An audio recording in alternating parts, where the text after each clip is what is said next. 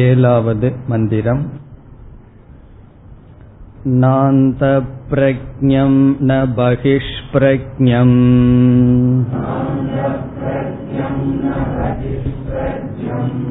नोभयदप्रज्ञं न प्रज्ञानघनम्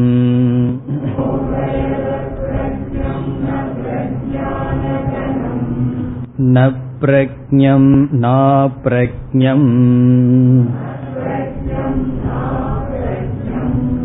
अदृष्टमव्यवहार्यमग्राह्यम्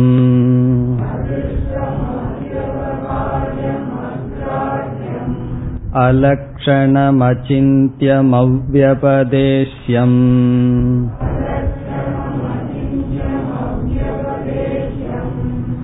एकात्मप्रत्ययसारं प्रपञ्चोपशमम्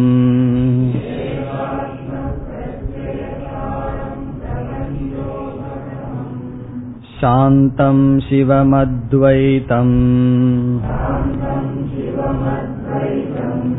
चतुर्थं मन्यन्ते स आत्मा स विज्ञेयः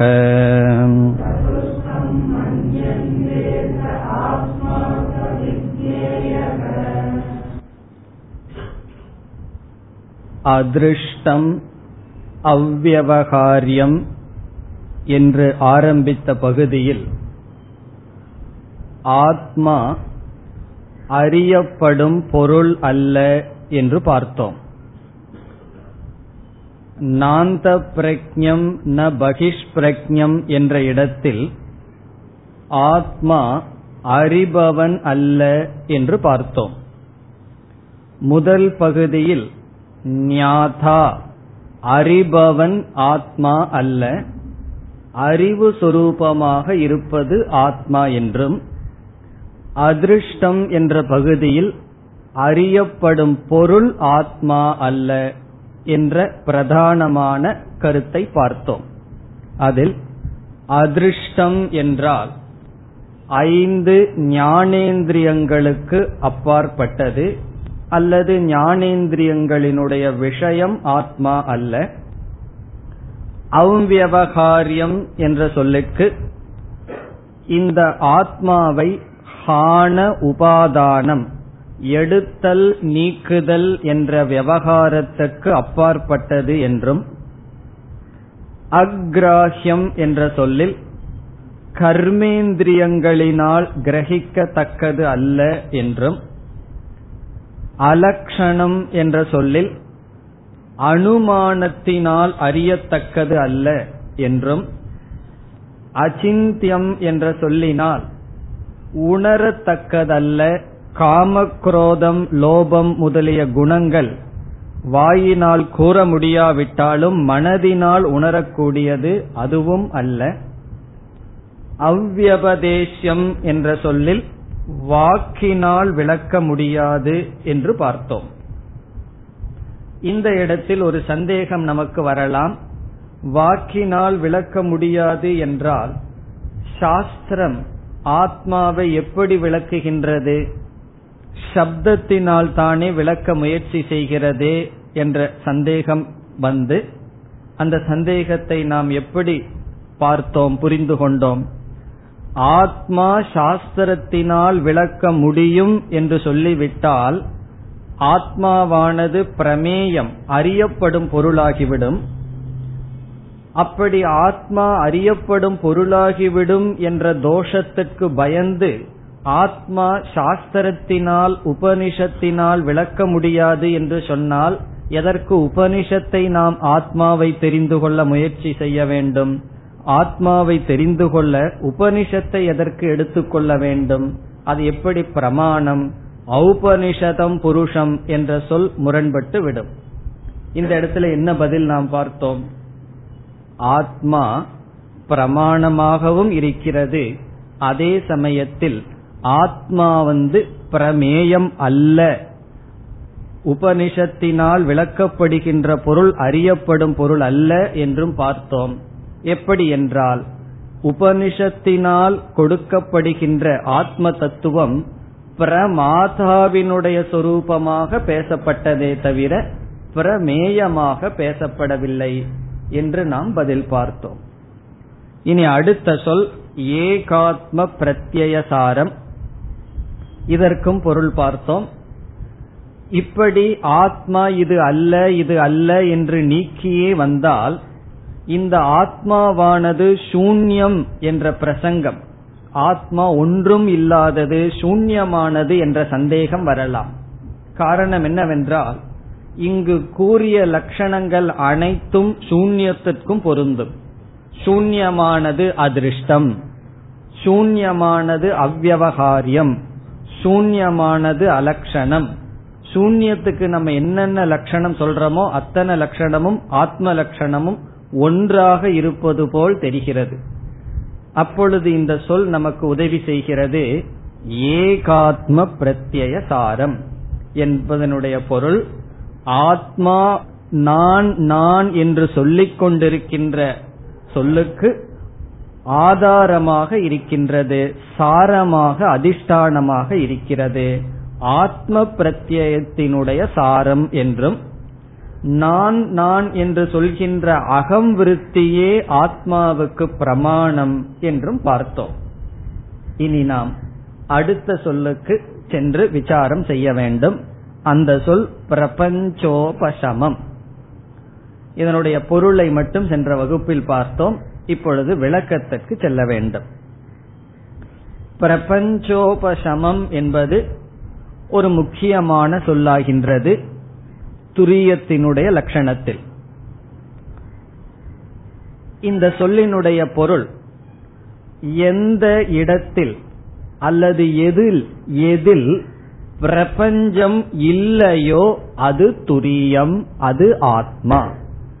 பிரபஞ்சஸ்ய பிரபஞ்சத்தினுடைய உபசமக என்றால் அபாவக எஸ்மின் துரியே. எந்த துரியத்தில் அல்லது ஆத்மாவிடத்தில் பிரபஞ்சம் இல்லையோ அது துரியம். பிரபஞ்சத்தை இல்லாமையுடன் கொண்டது. உபசமம் சொன்ன சாந்தி அல்லது நிவிருத்தி இங்கு அபாவம் இல்லாமை. கயிற்றை என்ன சொல்லலாம்? ரஜ்ஜு உபசமம் அப்படின்னு சொல்லலாம். கயிற்றை வந்து சர்ப்ப உபசமம். ரஜ்ஜு அல்ல சர்ப்பத்தினுடைய உபசமம்னா இல்லாமல் இருத்தல். கயிற்றை பார்க்கின்றோம் அதை பாம்பாக நினைத்து கொண்டு வருகின்றோம். அப்பொழுது பாம்பாக நினைத்து கொண்டிருப்பவனுக்கு குரு உபதேசம் செய்கின்றார் இயம் ரஜ்ஜுகு சர்ப்ப உபசமா. சர்ப்பம் இல்லாதது எதுவோ அதுதான் நீ பார்த்து கொண்டிருப்பது. என்று சொன்னால் கயிறானது எப்படி அறிமுகப்படுத்தப்படுகிறது எந்த ஒரு தத்துவத்தினிடம் நீ பார்த்து வருகின்ற சர்ப்பமானது பாம்பானது இல்லையோ? அதுதான் இதனுடைய பொருள்.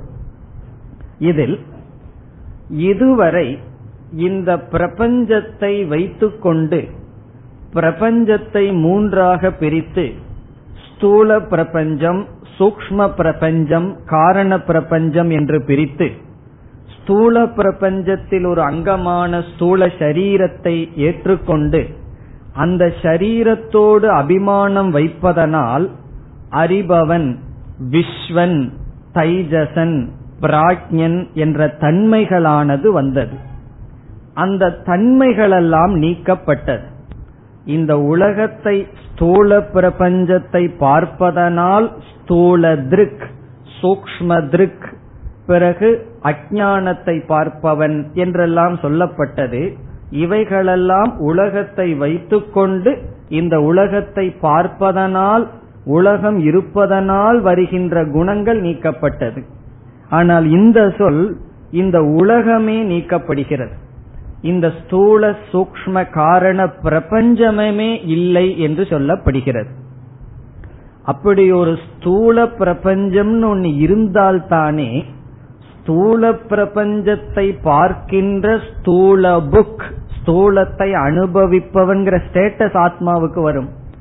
சூக்ம பிரபஞ்சம் என்று ஒன்று இருந்தால்தானே சூக்மத்தை அனுபவிப்பவன் என்ற தன்மை வரும். இதுவரை என்ன செய்யப்பட்டது? அந்த தன்மைகள் நீக்கப்பட்டது. இப்பொழுது அந்த தன்மைக்கு காரணமான பிரபஞ்சமே நீக்கப்படுகிறது. அதாவது வட்டி முதலும் சேர்ந்து போச்சுன்னு சொல்வார்கள் அல்லவா? அந்த முதலும் சேர்ந்து இங்கு நீக்கப்படுகிறது. இதுவரைக்கும் வட்டி தான் நிஷேதம். இப்பொழுது என்னன்னா அந்த முதலே இல்லாமல் செய்யப்படுகிறது. பிரபஞ்சமுமே நீக்கப்படுகிறது. இனி நாம் இந்த கருத்தை புரிந்து கொள்ள இரண்டு விதமான பிரமா மிஸ்டேக் தவறு சாஸ்திரத்தில் பேசப்படுகிறது. ஒரு விதமான பிரமா பிரமான்னு சொன்னா மிஸ்டேக் எரர் தவறு. ஒரு விதமான தவறுக்கு சோபாதிக பிரமா என்றும் இனியொரு விதமான தவறுக்கு நிருபாதிக பிரமா என்று இரண்டு பிரமைகள் பேசப்படுகிறது. பிரமைனா மிஸ்டேக் தவறு ராங் சோபாதிக பிரமா நிருபாதிக பிரமா. அது என்னன்னு ஒவ்வொன்றாக பார்க்கலாம். பார்த்து இங்க எந்த பிரமை பேசப்படுகிறது என்றும் பார்க்க வேண்டும். சோபாதிக பிரமா என்பது உதாரணம் மூலமாக சென்று பார்க்கலாம். ஸ்படிகம் தூய்மையான ஸ்படிகம் வைக்கப்பட்டிருக்கிறது. ஸ்படிகத்தின் அருகில் சிவப்பு வர்ணத்தை உடைய மலர் வைக்கப்பட்டிருக்கிறது. இது அருகில் இருக்கின்ற காரணத்தினால் ஸ்படிகத்தில் வர்ணமற்ற ஸ்படிகமானது மலரினுடைய வர்ணத்தை தான் பொய்யாக பிரதிபிம்பிக்கின்றது வாங்கிக் கொண்டது. இப்பொழுது ஸ்படிகம் எப்படி தெரிகிறது? சிவப்பு நிறத்தை உடையதாக தெரிகிறது. அது சிவப்பு சொரூபமாக தெரிகிறது. இப்படி தெரிவதற்கு காரணம் என்ன? பக்கத்தில் சிவப்பு நிறமான ஒரு மலர் வைக்கப்பட்டதனால். படிகமானது சிவப்பாகவே மாறிவிட்டதா? அல்லது தூய்மையாகவே இருந்து கொண்டு சிவப்பாக தெரிகிறதா என்றால் நாம் என்ன சொல்வோம்? படிகம் படிகமாகவே சுத்தமாகவே இருக்கிறது. பக்கத்தில் உள்ள மலரினால் சிவப்பாக தோன்றுகிறது என்று சொல்வோம். ஒரு வெண்மையான துணிய டை பண்றதுக்கு கொடுத்து சிவப்பு கலரா மாத்திட்டோம்னு வச்சுக்கோமே. அப்ப நம்ம என்ன சொல்லுவோம்? இந்த துணியானது சிவப்பாக தெரிகிறதுன்னு சொல்வோமா? சொல்ல மாட்டோம். சிவப்பாக இருக்கிறதுன்னு சொல்லுவோம் அந்த சிவப்பானது துணியினுடைய சொரூபம் குணமாக மாறிவிட்டது. ஆனால் இந்த ஸ்படிகம் எப்படி இருக்கின்றது இப்பொழுது? தூய்மையாகவே இருந்து கொண்டு அது சிவப்பு இல்லாமலே இருந்து கொண்டு சிவப்பாக தோன்றுகிறது. இந்த தவறுக்கு நம்முடைய அனுபவத்துல அது சிவப்பாக தெரிகிறது. இதை பிரமா என்று சொல்வோம். அது சிவப்புன்னு நினைக்கும் பொழுது இது பிரமா. இந்த பிரமைக்கு சோபாதிக பிரமா என்று பெயர். இப்ப சோபாதிக பிரமா என்பது ஸ்படிக உதாரணத்தில் அது தூய்மையாகவே இருந்து கொண்டு பக்கத்தில் இருக்கின்ற ஒன்றினுடைய தன்மையை பொய்யாக வாங்கி கொண்டது. இனி இந்த மலருக்கு உபாதி என்று பெயர். படிகத்திற்கு உபஹிதம் என்று பெயர்.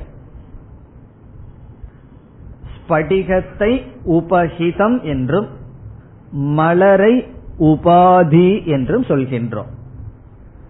இனி உபாதியினுடைய தன்மை என்ன? உபகிதத்தினுடைய தன்மை என்ன என்றால் உபாதி என்பது தன்னுடைய தர்மத்தை பொய்யாக இனியொன்றுக்கு கொடுக்கும். உபாதி என்பது தன்னுடைய தர்மத்தை சிவப்பு என்ற தர்மத்தை பொய்யாக வேறொன்றுக்கு எது எடுத்து வழங்குமோ அது உபாதி. இனி உபகிதத்துக்கு நீங்களே லட்சணம் சொல்லலாம்.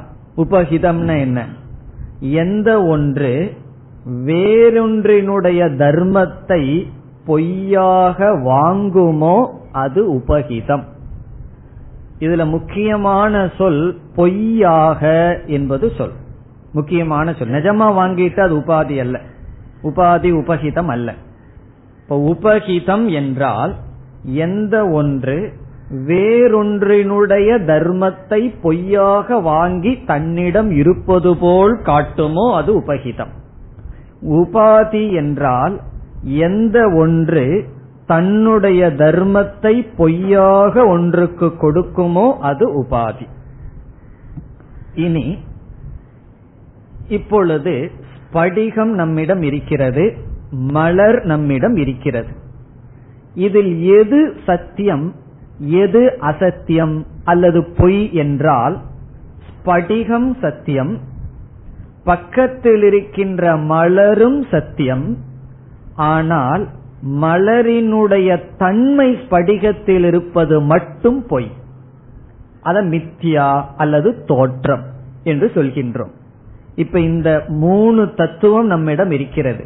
ஸ்படிகம் மலர் ஸ்படிகத்தில் மலரினுடைய தோற்றம். இதில் ஸ்படிகமும் சத்தியம் படிகம் எவ்வளவு உண்மையோ அதே சத்தியம் மலரும் சத்தியமாக இருக்கிறது. ஆனால் இதுல பொய்ங்கிற ஆஸ்பெக்ட் பகுதி என்னன்னு சொன்னா மலரினுடைய வர்ணம் ஸ்படிகத்தில் தெரிவது மட்டும் பொய். ஆனால் மலர் உண்மை ஸ்படிகம் உண்மை. இப்பொழுது இந்த மலருக்கு நம்ம என்ன பேர் கொடுத்திருக்கோம்? உபாதின்னு சொல்லி சொல்லியிருக்கோம். சோபாதிக பிரமா என்றால் சத்தியமான உபாதியை கொண்ட தவறு பிரமா என்று பொருள். என்ன உபாதி சத்தியமா இருக்கு? உபாதிங்கிறது உண்மையா இருக்கு. ஆனா அது கொடுத்ததுதான் பொய்யா கொடுத்திருக்கு. சோபாதிகம் என்றால் சத்தியமான உபாதியை கொண்ட பிரமா மிஸ்டேக் தவறு. உபாதின்னு சொன்னா நம்ம பார்த்தது. சோபாதிக்கம்னா உபாதியை சத்தியமான உபாதியை கொண்ட தவறு.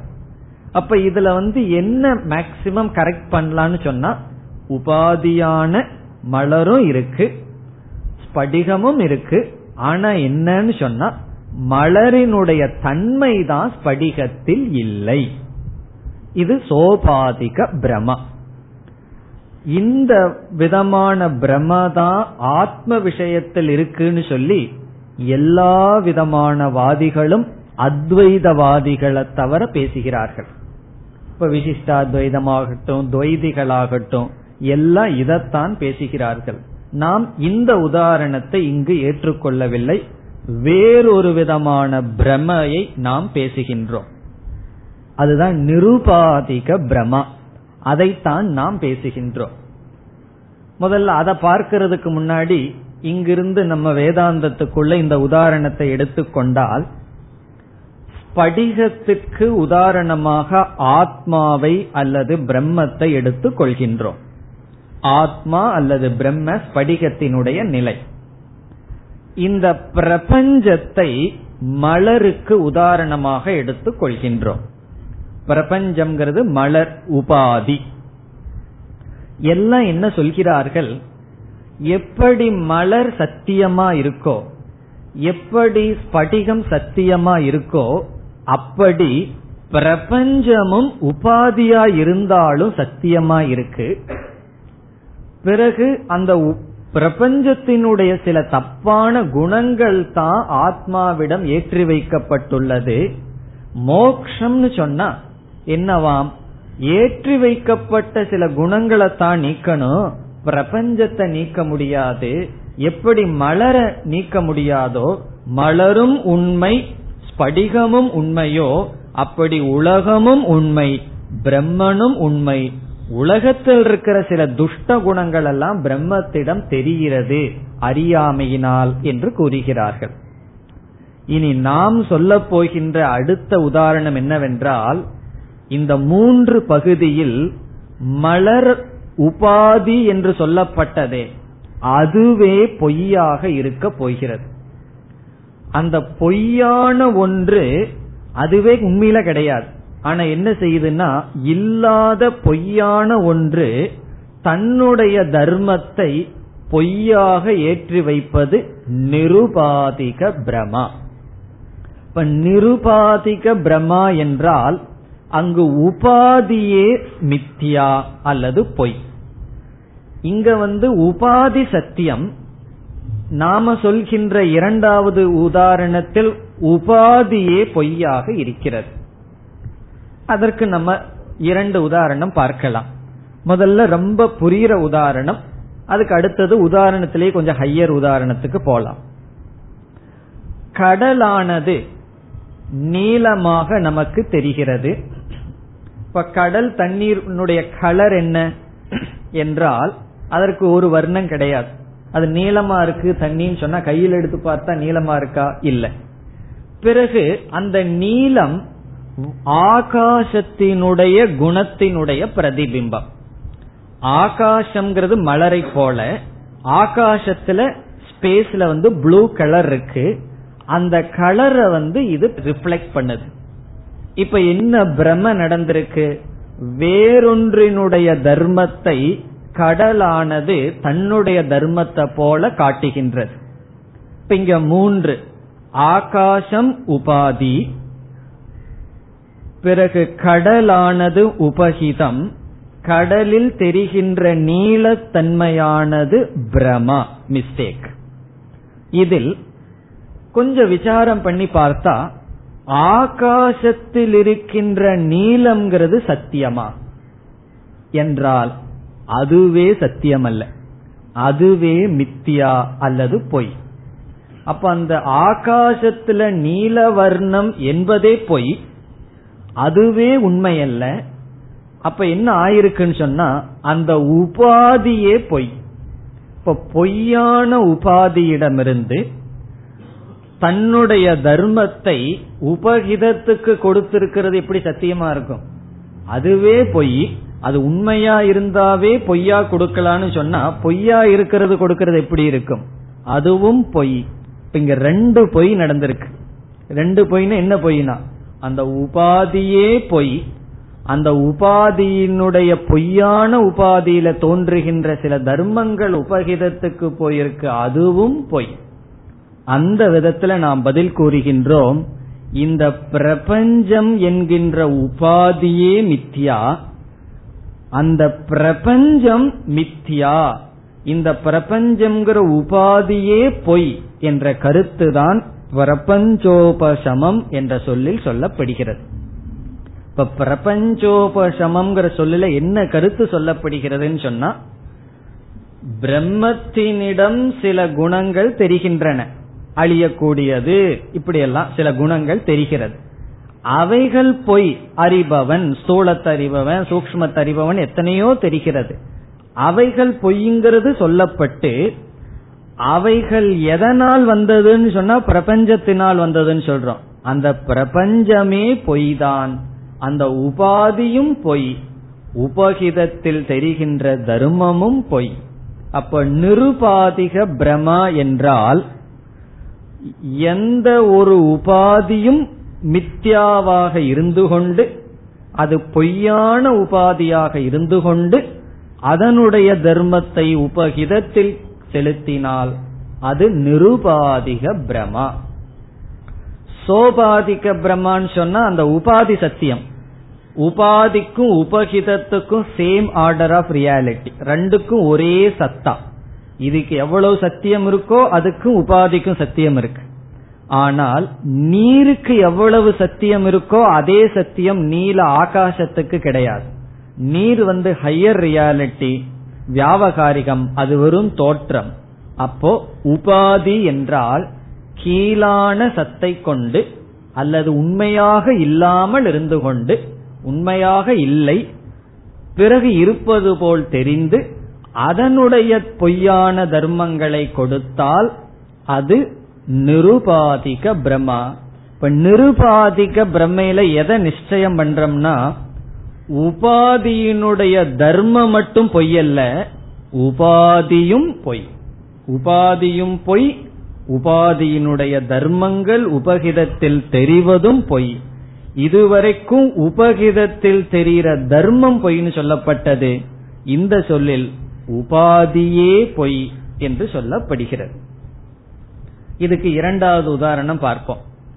முதல் உதாரணம் என்ன? நிருபாதிக்க பிரமைக்கு நீலாகாசம் பார்த்தோம். இதுக்கு இரண்டாவது உதாரணம் கொஞ்சம் கவனிச்சாதான் நமக்கு புரியும். சொப்பன அனுபவம் நம்முடைய கனவு. நம்முடைய கனவுல ஒரு உலகத்தை பார்க்கிறோம். இங்கேயும் மூணு தன்மை இருக்கின்றது. ஆத்மா அல்லது நான். நான் இருக்கின்றேன். அந்த நான்கிறது உபகிதம். உபாதி என்பது சொப்பன பிரபஞ்சம். கனவில் பார்க்கப்படுகின்ற உலகத்துக்கு இங்கு உபாதின்னு சொல்றோம். இப்ப இந்த உதாரணத்தில் ஆத்மா உபகிதம் ஸ்படிகத்தை போல.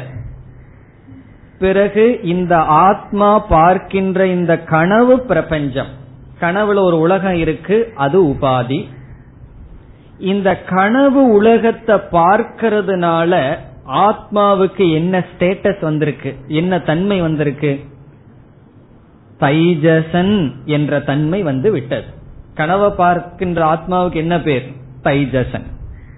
இப்போ தைஜசன்கிறது வந்து ஆத்மாவிடம் இருக்கின்ற ஒரு குணம். ஆத்மா வந்து தைஜசன் அல்ல. ஒரு சமயம் விஸ்வனா இருக்கா? ஒரு சமயம் தைஜசனா இருக்கா? ஒரு சமயம் பிராக்யனா இருக்கா?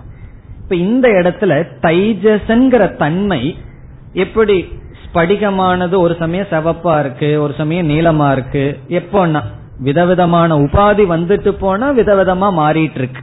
ஆனா அதற்குன்னு சொல்லி ஒன்னும் குணங்கள் கலரோ கிடையாது. அதே போல ஆத்மா விஸ்வன் அல்ல ஆத்மா தைஜசன் அல்ல ஆத்மா பிராக்யன் அல்ல. அந்த உபாதி வரும்போது ஆத்மாவுக்கு அந்த ஸ்டேட்டஸ் வந்துடுது. இப்ப கனவு உலக வரும்பொழுது ஆத்மா தைஜசனா மாறிடுது. இப்ப ஆத்மாவிடம் இருக்கும் தைஜசன் என்ற தன்மை வர உபாதியாக இருப்பது எது? கனவு பிரபஞ்சம். நம்ம விசாரம் பண்ணி பார்த்தா கனவு பிரபஞ்சம் உண்மையா பொய்யா? என்றால் பொய் தானே அப்ப இதுல இருந்து என்ன தெரியுதுன்னா பொய்யான பிரபஞ்சம் இங்க உபாதி பொய். நம்ம வந்து நீலாகாசத்தை கொடுத்த அதே உதாரணம் இங்க ஃபிட் ஆகுது. எப்படி? கனவு பிரபஞ்சம் பொய். அது உபாதியா இருந்திருக்கு.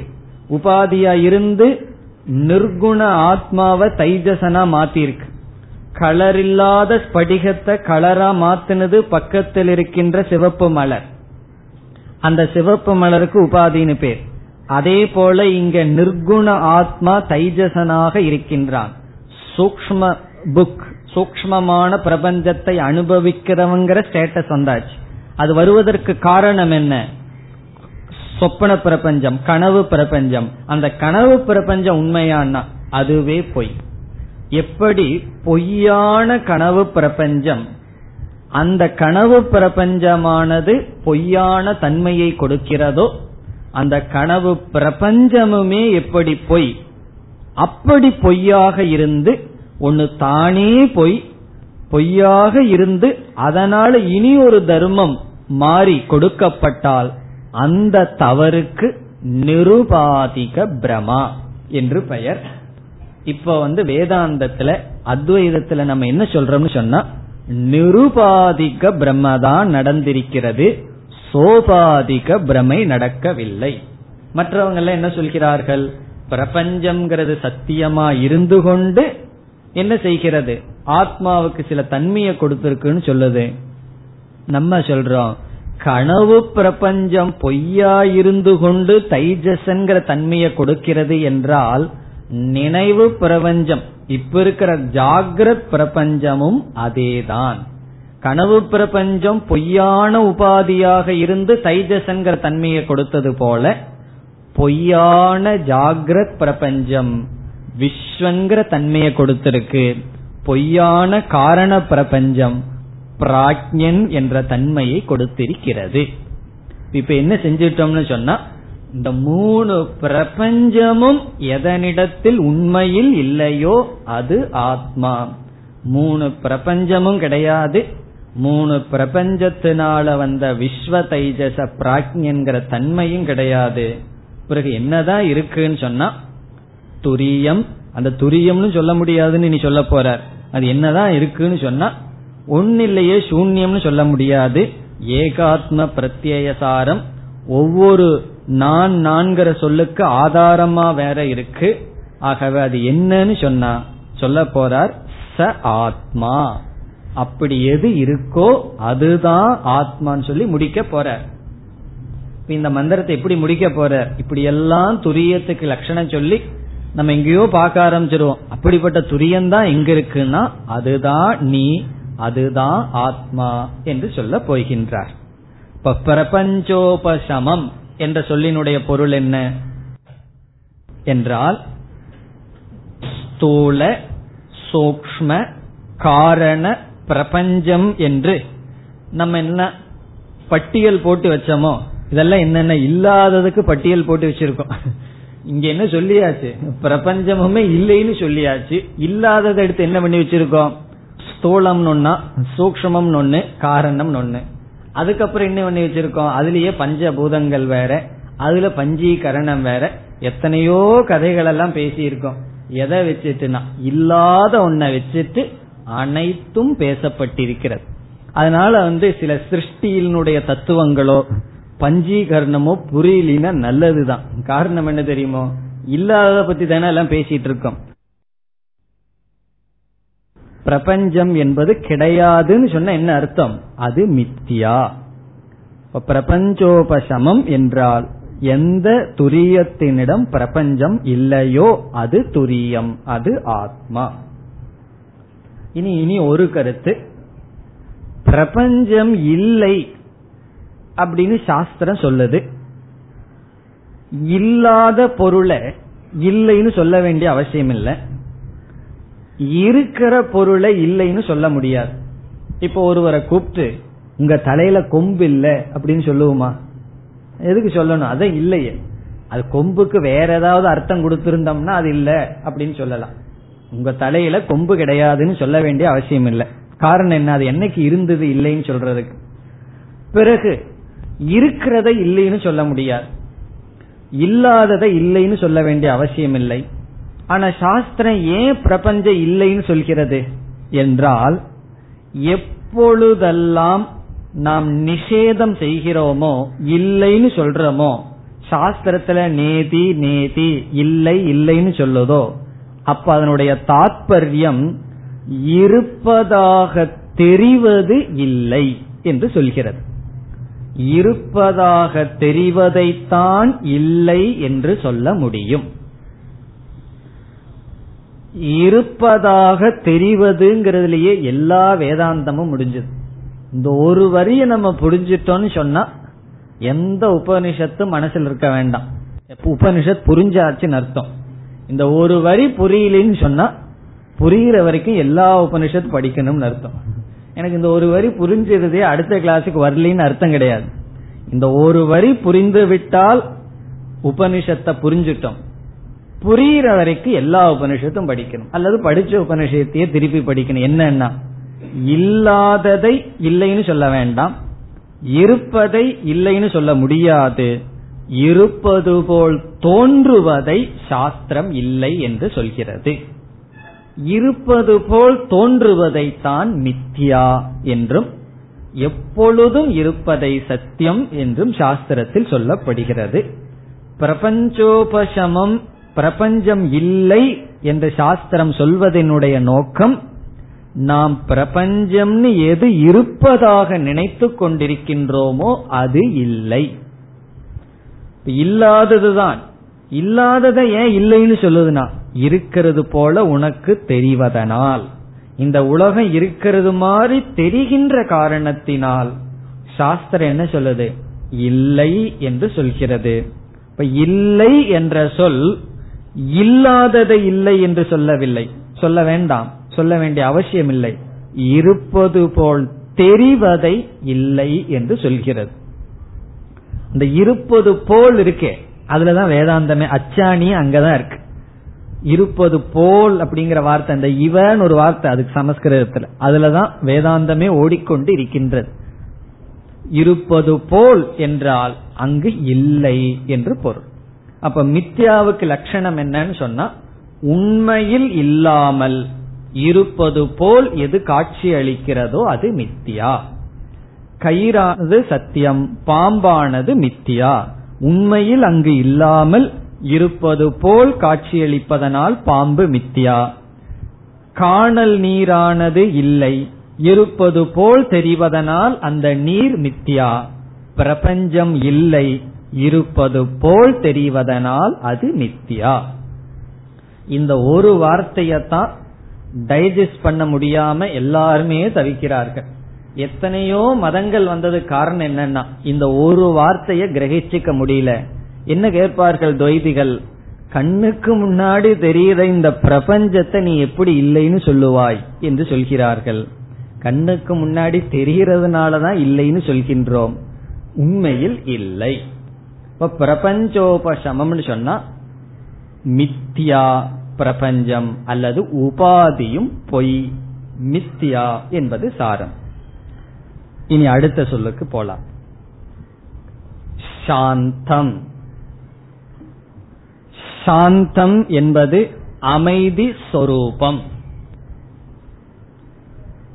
பிரபஞ்சம் உபசமம் ஆயிடுதுன்னா என்ன இருக்குன்னா சாந்தம் தான் பிரபஞ்சம் இருக்கிற வரைக்கும் அசாந்தி.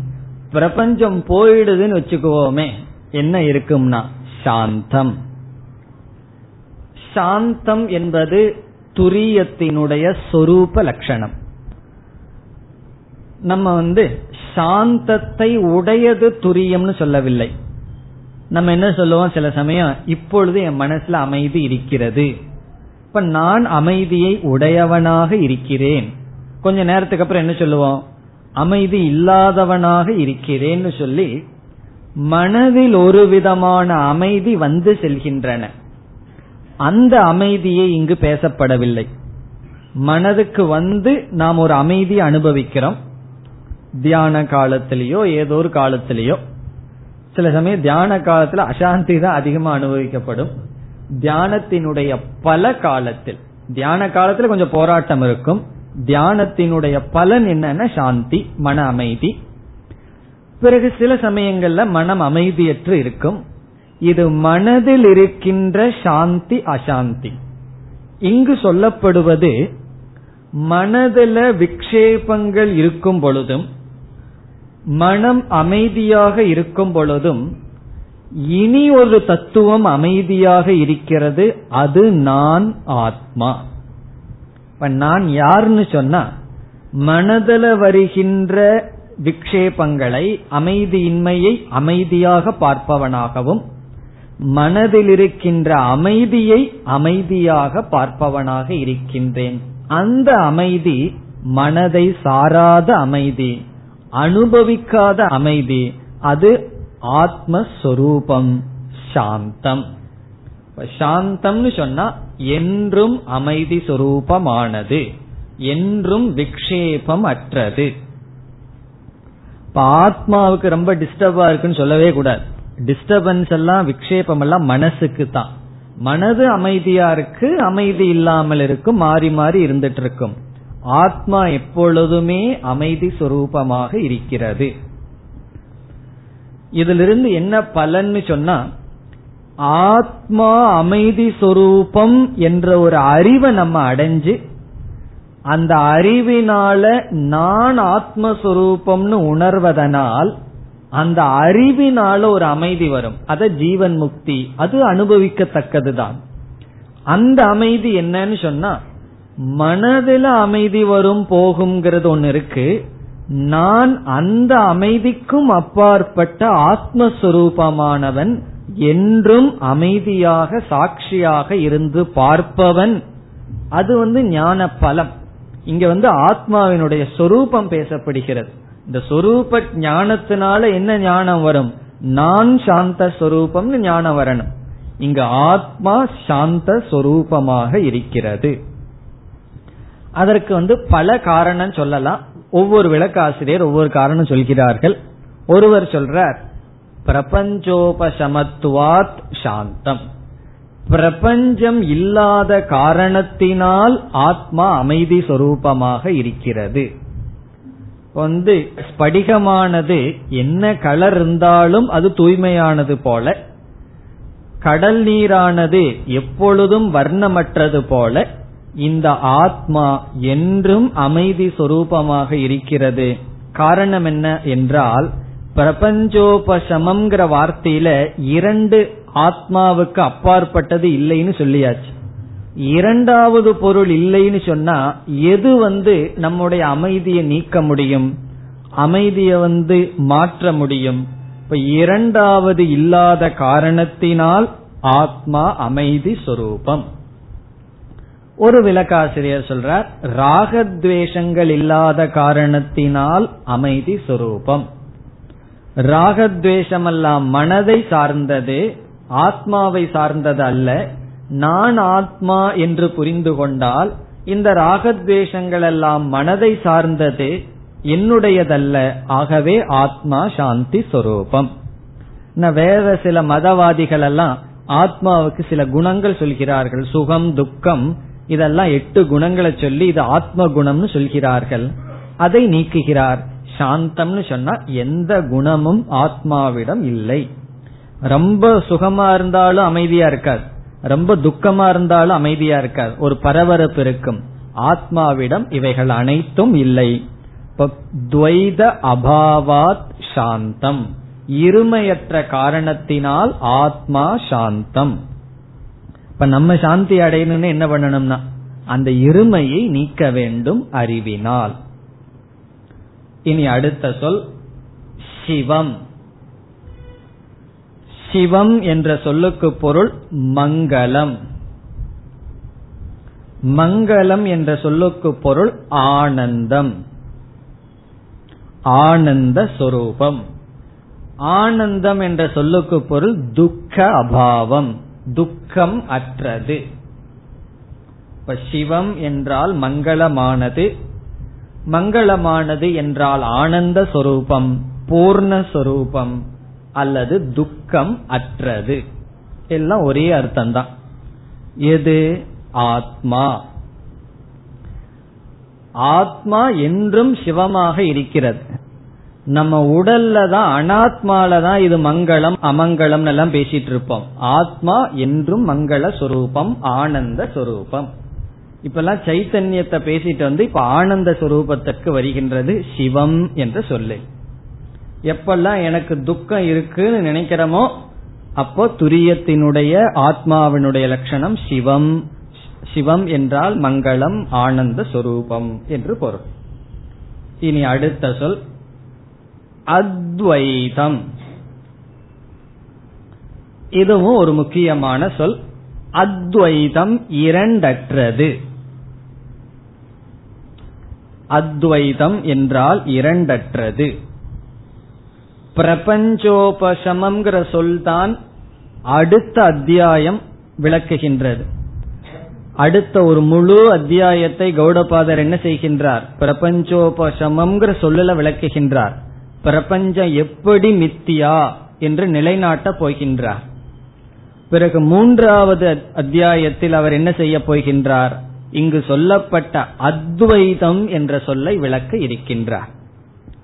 இப்ப அடுத்தது வைதத்திய பிரகரணம் பிரபஞ்சோபசமம்ங்கிற சொல்லுக்கு விளக்கம்.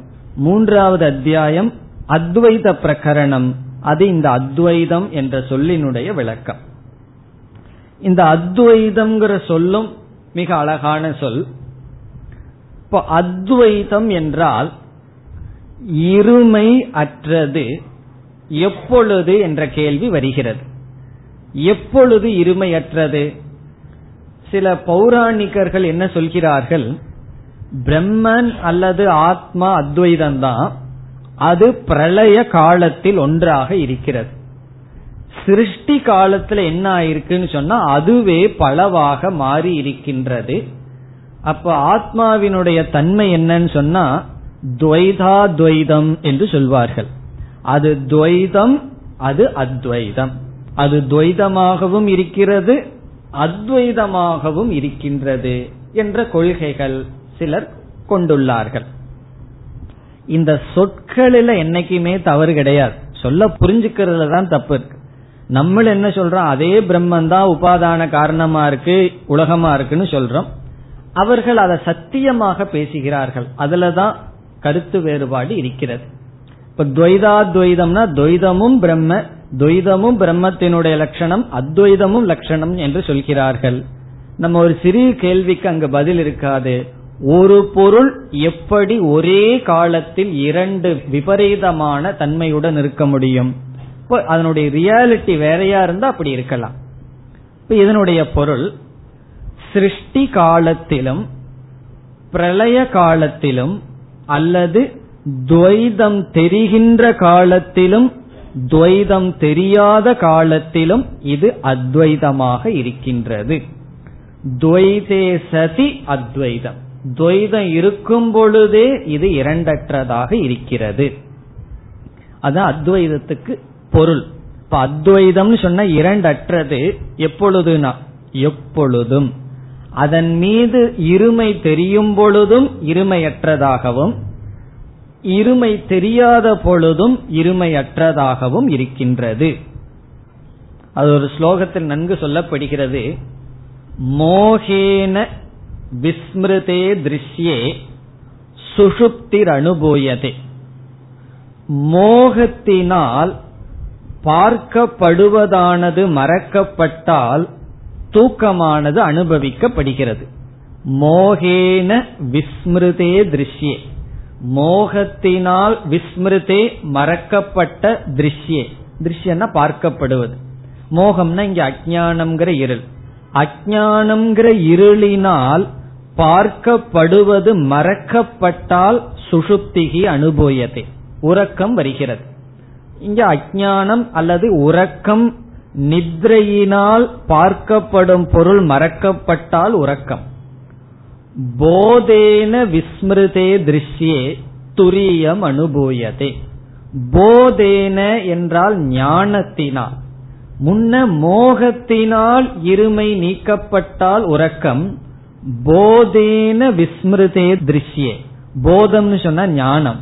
ஞானத்தினால் இருமையானது மறைக்கப்பட்டால் விஸ்மிருதே திருஷ்யே துரியம் அனுபூயதே. அது என்ன இருக்குன்னா துரியம். இப்ப ரெண்டு விதமான அத்வைதம் இருக்கு. ஒன்னு மோகத்தினால் விஸ்மரணம் இனி ஒன்று போதத்தினால் விஸ்மரணம். மோகத்தினால் சொன்னா அதை பார்க்காததுனால அங்கு அத்வைதம். கண்ணை மூடிட்டு அத்வைதம் தானே. கண்ணை திறந்துட்டோம்னு சொன்னா பார்க்கின்றோம் துவைதம் வந்திருக்கு. இந்த வேதாந்தத்தில் என்ன பண்றோம்னு சொன்னா கண்ணை திறந்துட்டே அத்வைதமா மாத்திடுறோம். இதான் பெரிய ட்ரிக்குனா கண்ணை மூடுனா அத்வைதம். அத்வைதம்னு என்ன ஒன்ன தவிர இரண்டு கிடையாது. ரெண்டாவது பார்க்கல. அது உறக்கத்தில் அத்வைதம் அனுபவிக்கப்படுகின்றது மோகத்தினால். போதத்தினால் மூன்று அவஸ்தையிலும் அத்வைதமானது அறியப்படுகின்றது. ஜாகிரத அவஸ்தையிலேயே போதத்தில் அத்வைதம். போதம்னா ஆத்ம ஞானம். என்ன போதம்னா பிரபஞ்சோபசமம்ங்கிற ஞானத்தினால். இப்ப போதேன விஸ்மிருதே திருஷ்யே துரியம் அனுபூயதே அப்படி அத்வைதம் என்றால் அறிவினால் எப்பொழுதும் ஆத்மா இரண்டற்றது என்கின்ற ஞானம்.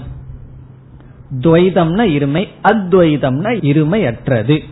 அறிவினால் என்றும் ஆத்மா இருமை அற்றது ஒன்றாக இருப்பது என்பது பொருள். இந்த சொல்லினுடைய விளக்கத்தை நம்ம மூணாவது அத்தியாயம் பூரா பார்க்க போகின்றோம். அங்கு மீதி விளக்கங்களை பார்க்கலாம். இனி அடுத்த சொல். சதுர்த்தம் மன்யந்தே. சதுர்த்தம் என்றால் துரியம். ஒரே பொருள்தான். துரியம்னு சொன்னாலும் சதுர்த்தம் என்று சொன்னாலும் துரியம் என்று சொன்னாலும் ஒரே பொருள். துரியம் துரியம் சதுர்த்தம். என்ன பொருள்? நான்காவது என்பது பொருள். ஃபோர்த் ஃபர்ஸ்ட் செகண்ட் தேர்ட் அப்படி வர்றதுல ஃபோர்த் அப்படிங்கிறது நான்காவது என்பது சதுர்த்தம். துரியம் துரியம் என்ற சொல்லினுடைய பொருள். இந்த ஆத்மா இந்த தத்துவம் இங்க அறிமுகப்படுத்தப்பட்ட தத்துவம் இருக்கே அது என்னவாம்? சதுர்த்தம் மன்யந்தே. சதுர்த்தம் நான்காவதாக மன்யந்தே கருதுகிறார்கள் கருதப்படுகின்றது. நான்காவதாக நினைக்கப்படுகின்றது. இதனுடைய அர்த்தம் என்ன? ஒருவரை பார்த்து உங்களுக்கு புத்தி இருக்கின்றது என்று என்னால் நினைக்கப்படுகிறது கருதப்படுகிறதுன்னு சொன்ன அர்த்தம் என்ன? புத்தி இல்லை என்று பொருள். அந்த அர்த்தம் தான் இங்கு. நான்காவதாக கருதப்படுகிறது என்றால் அது நான்காவது அல்ல என்பது பொருள். இந்த இடத்துக்கு சொன்ன உடனே நம்ம இந்த நாந்த பிரக்கத்துக்கு ரெண்டு மூணு வகுப்புக்கு முன்னாடி ஒரு முகவரை பார்த்தோம். அது ஞாபகம் இருக்கணும். தங்கம் என்ற ஒரு தத்துவத்தை அறிமுகப்படுத்தி வளையல் மோதிரம் செயின் ஒரு மூணு தத்துவத்தை அறிமுகப்படுத்தி நான்காவது தத்துவமான இந்த தங்கமானது நான்காவது அறிமுகப்படுத்தப்பட்ட தங்கம் இந்த மூன்றில் ஒன்றா மூன்றை காட்டிலும் வேறா என்றெல்லாம் கேள்வி கேட்டு என்ன விசாரம் பண்ணமோ அது அனைத்தும் இந்த சொல்ல இடத்துல ஞாபகப்படுத்திக்கணும். அதனால என்னன்னா அந்த விசாரத்தை மீண்டும் நாம் செய்ய போவது இல்லை. அங்க என்ன செஞ்சமோ அந்த விளக்கம் தான் இந்த இடத்தில். தங்கம் இந்த மூன்றுக்கும் அப்பாற்பட்டது என்பது சாரம்னு பார்த்தோம். அத நான்காவதை போல. இந்த மன்யந்தே என்ற சொல்லினுடைய பொருள் இவ. போல தோ சதுர்த்தம் மன்யந்தே நான்காவதை போல. நான்காவதை போலனா மூணெல்லாம் உங்களுக்கு ஞாபகம் இருக்கும். விஸ்வன் தைஜசன் பிராக்ஞன். இப்பெல்லாம் கனவுல கேட்டாலும் சொல்லிடுவீங்க விஸ்வன் தைஜசன் பிராக்ஞன். கொஞ்ச நாள் அதையவே தான் கேட்டுட்டு இருக்கோம் இப்ப விஸ்வன் தைஜசன் பிராக்ஞன் இந்த மூன்றுக்குள்ளையும் எது மாறாமல் இருக்கின்றதோ அது துரியம். அது நான்காவதை போல மூன்றுக்கும் ஆதாரமாக இருப்பது. ஆனால் மூன்றுக்குள் ஒன்று அல்ல. சதுர்த்தம் மன்யந்தே. இனி அடுத்த சொல் சக ஆத்மா. சகன இதுவரைக்கும் சொன்ன தத்துவம் தான் ஆத்மா. ஆத்மான்னு சொன்னா ஒருவனுடைய உண்மையான சொரூபம் ஒருவன். இதுதான் நான் என்று பொருள். சக ஆத்மா. அடுத்த சொல் சக விக்னேயக இதுதான் அறியத்தக்கது. இதைத்தான் அறிய வேண்டும். விக்னேயக என்றால் ஞான யோக்கியக. அறியத்தக்கது. அதுவே ஆத்மா. அதுவே அறியத்தக்கது. இந்த ரெண்டையும் சேர்ந்து பொருள் பார்க்க வேண்டும். சதுர்த்தம் மன்யந்தேங்கிறதோட புல் ஸ்டாப் அதோட ஒரு கருத்து முடிகிறது. கடைசியில ச ஆத்மா ச விக்னேயக அப்படிங்கிற தனி போர்ஷன் இதுதான் ஆத்மா இதைத்தான் அறிய வேண்டும்.